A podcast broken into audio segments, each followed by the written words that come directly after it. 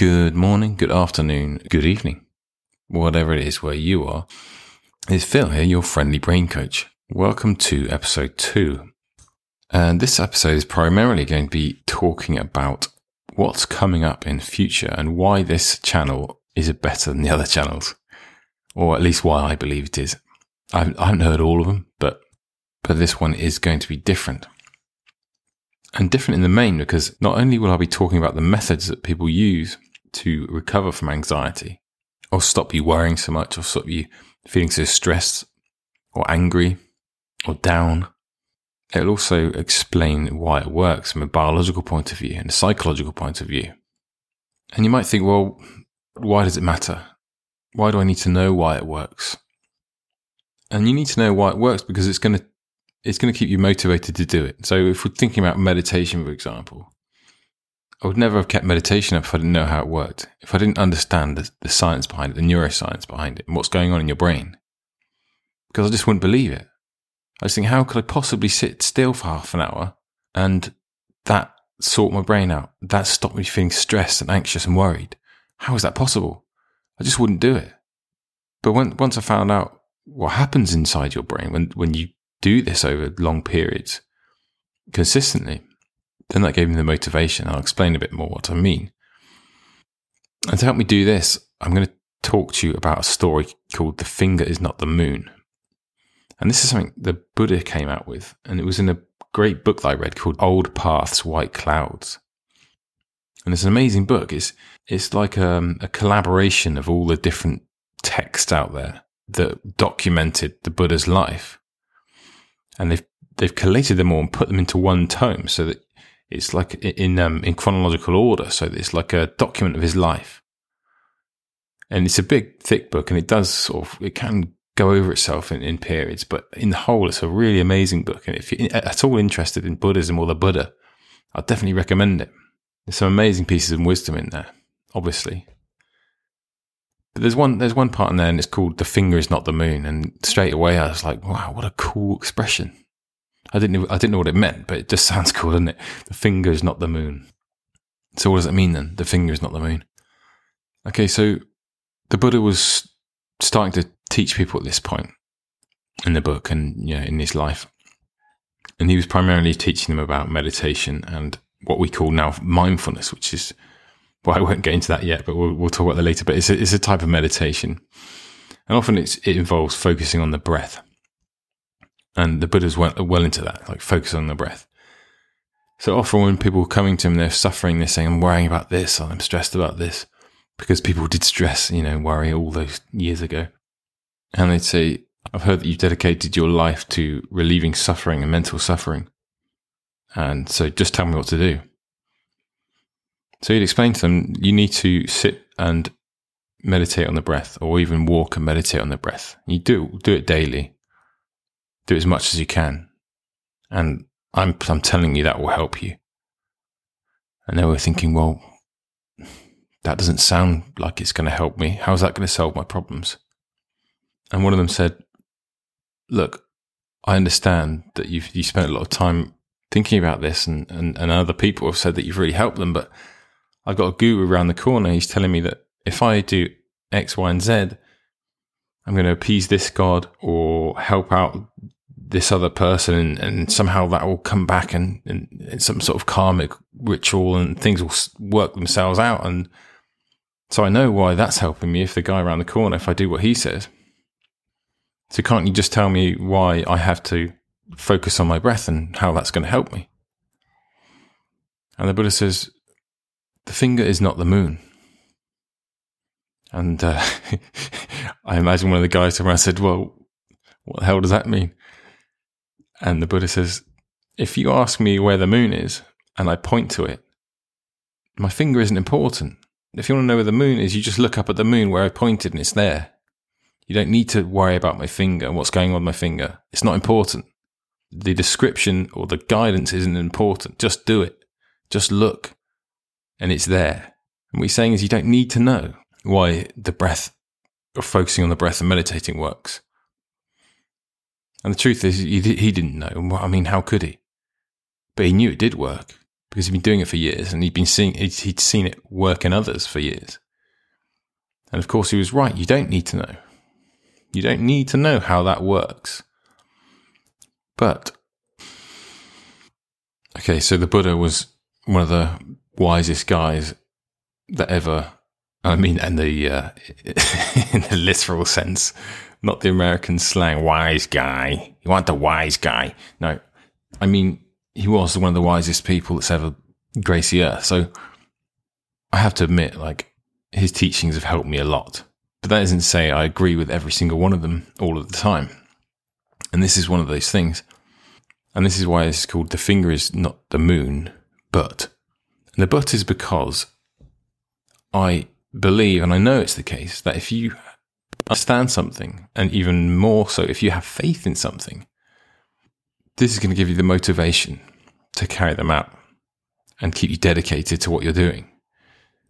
And this, and this relates to any tools. I remember like reading about um, Alcoholics Anonymous, and that that used to be a Christian thing.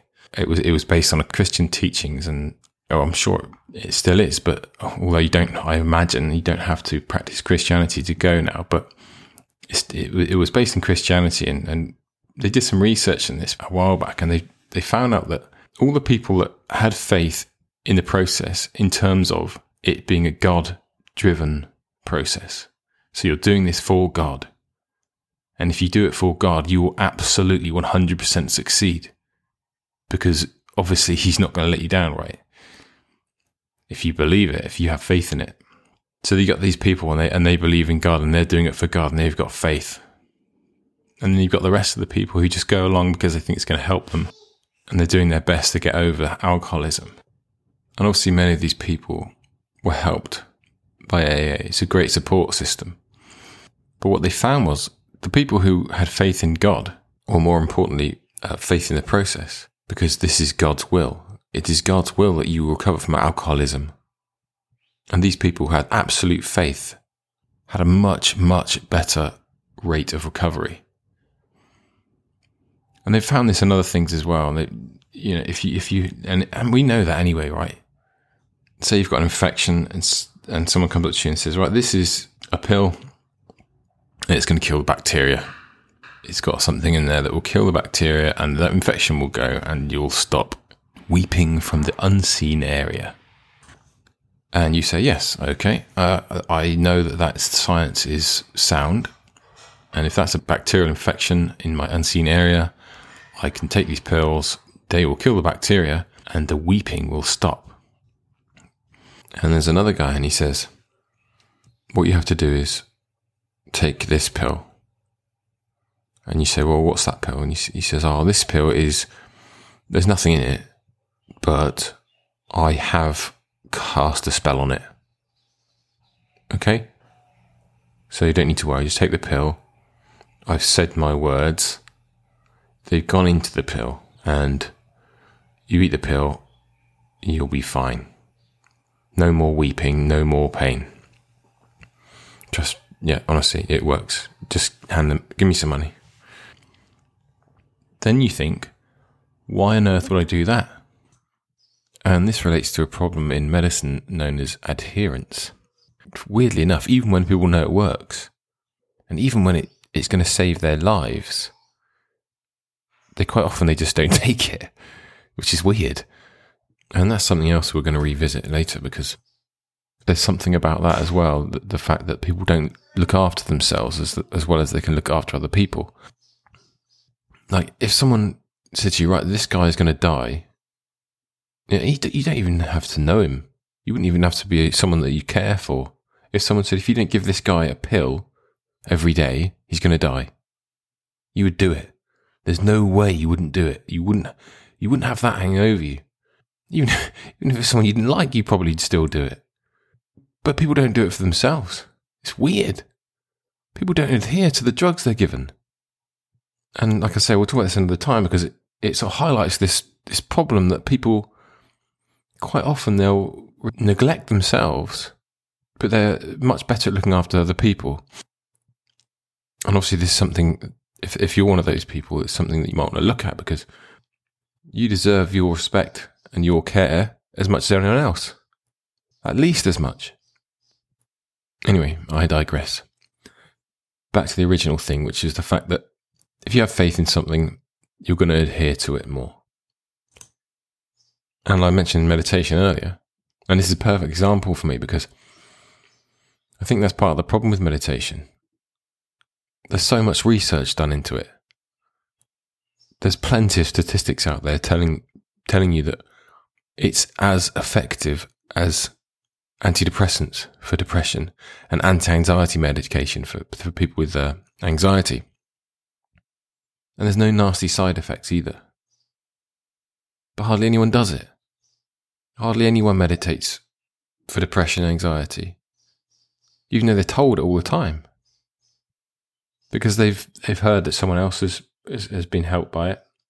And they've all, they've also they see it on their you know, it's all over the media, but they still don't do it. Because it still feels like pointless. Unless you've done it for a while and then you realize, and then you know for yourself, hell, this works. This is amazing. If it makes you feel so much better in so many ways. But it's really, really difficult to start that. I'm going to just explore that now. Because there are three ways of buying into something. And remember, we want to buy into something with we want to have faith in it, and then it'll make us adhere to it, at least start it. And I touched on the first one there, and that's statistics. Okay, so say you want to buy a car, and no one does this, by the way, as far as I can tell. But if you want to buy a car and you want to find the, the, the most sensible thing to do would probably be, say, to find out what the most reliable car is. And maybe some other things like miles per gallon, and stuff like that. And you can do that by looking at statistics. See, whatever they are, they might be this car breaks down once every 10,000 miles, 100,000 miles on average. And you can compare them and we say, right, that's easy. That's the most reliable car. Done. Same with anything to do with medication or mental health. You could just say, right, this medicine or this intervention is the best. So I'm going to do that. But the problem with statistics is and empirical data is it's so cold that humans don't really buy it. They go, they're, they're still logically they buy it. They say, oh yeah, that's probably the best thing. But it doesn't kind of penetrate them emotionally. And that's where a lot of your motive, motive or um, it's called emotion, right? That's where your motivation comes from. There are some people that can buy into something with statistics and cold logic. I mean, we all do to some extent, right? So that's one thing. That's one way you can increase your faith in something and buy into something is statistics, empirical data. This podcast will contain that. What's the other thing? The second thing I mentioned there is I've heard someone else and they've meditated and it's helped them. So stories. The stories are really powerful, especially if they're loaded with emotional content. So, for example, I've got that car, or I'm going to get that car. That's the, it's the one that's most reliable by statistic. So I go to a party and I say to this friend of mine, uh, I'm going to buy this car. I've seen it's got the best reliability and all the statistics. And they say, they turn around and say, oh, I know my friend who's got one of those. And she said it broke down almost immediately. In fact, her friend's got one as well. And he said his breaks down all the time. You don't want to buy that car. It's terrible. He was left on the motorway uh, on a hard shoulder and the raining and it was terrible. And you get this store and you think, hell, I am not buying that car, even though that's the best car to buy, logically. But the stories are powerful. Even though they don't have much scientific validity, they're really powerful because we're human. So stories are another good way of buying into something. And hopefully the fact that I've done this and I can tell you that things I've learned and things I've done have completely transformed the way I think and the way I live and the way I feel. Hopefully that's going to give you some faith as well. And you see that on plenty of podcasts. They say, I did this. These are my five tips to beat anxiety or to be happy or to live a stress free life. But there's a third way. And this is, this is why I think this podcast is going to be slightly different. And the third way is explaining the theory and the mechanisms behind, behind a practice, let's say. So I gave the example of the pills earlier, and they say, right, the problem with your malady in the unseen area is due to bacteria. if you take this pill, it'll kill the bacteria, and you'll feel better. So that's what I'm talking about. And if you think about that in the car analogy, if someone could explain to you exactly how an engine works, or at least enough to know how an engine works and why they break down, you could go to a garage and look at all the engines. And you would know. You, you go, okay, right, this one, someone says to you that the, statistics say that this car is the best in terms of reliability. And you flip the bonnet and you look inside and you, you compare it to the other ones. And because you understand how it works, you know. You have complete faith that you're making the right decision because that engine's different to the other ones and it is more reliable. And you know exactly why.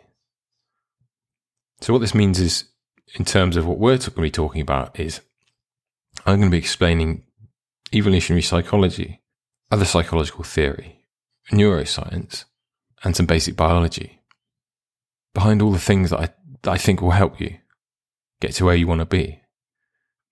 Because that's how I changed. I had, I was one of those people who has to know how things work. When I was a kid, I just, I remember I took a kaleidoscope apart. I, I had to know how it worked.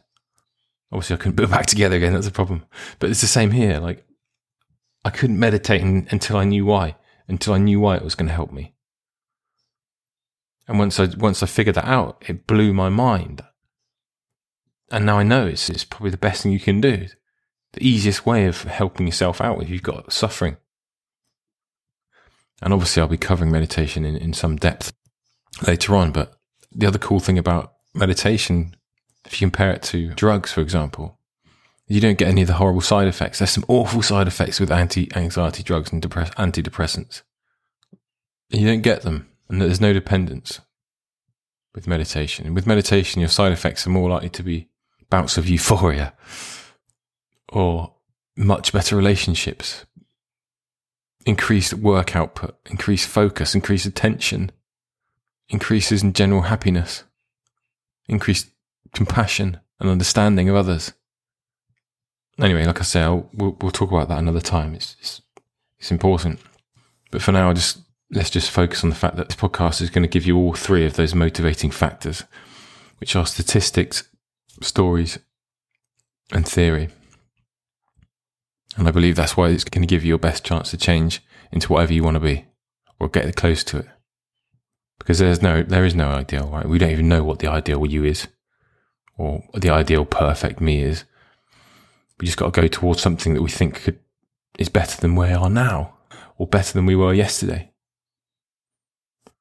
So hopefully you understand now a little bit about my mission with this podcast.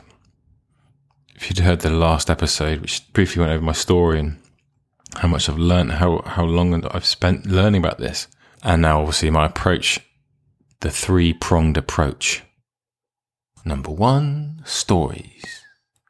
Number two, statistics. Number three, theory. Hopefully you'll, you'll tune in next time and that's when we're going to start getting down into the nitty gritty and it's not going to be massively deeply difficult science or, or massively um, complicated. It's going to be quite light.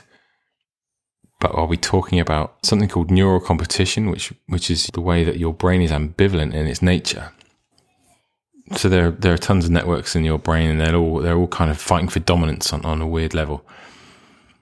So you might have loads of networks in your brain that are responsible for making you feel calm, and then you'll have loads of networks in your brain that are responsible for making you feel angry or stressed or on edge. And they're kind of in like a competition, like a seesaw. So that's neural neural competition. And then we're going to talk about neuroplasticity, which you may have heard of before. And that is basically saying that your networks in your brain are like muscles. So the more you use them, the stronger they get and dominate, the, the more they dominate your brain. So if you're angry all the time, if you're angry every day, you're going to use that network more. It's going to come stronger and faster and it's going to dominate your brain. And then we're going to talk about biological preparedness. And that's just introducing you to the fact that we inherited a hair trigger to be wary of certain stimuli. And these aren't always that obvious. So the following episode, we'll be exploring what those are. And that's something I call the dreaded stimuli. But that's it for now. So have a good morning, have a good lunch or afternoon, or even a nice sleep, whatever it is where you are. It's Phil, your friendly brain coach, over and out.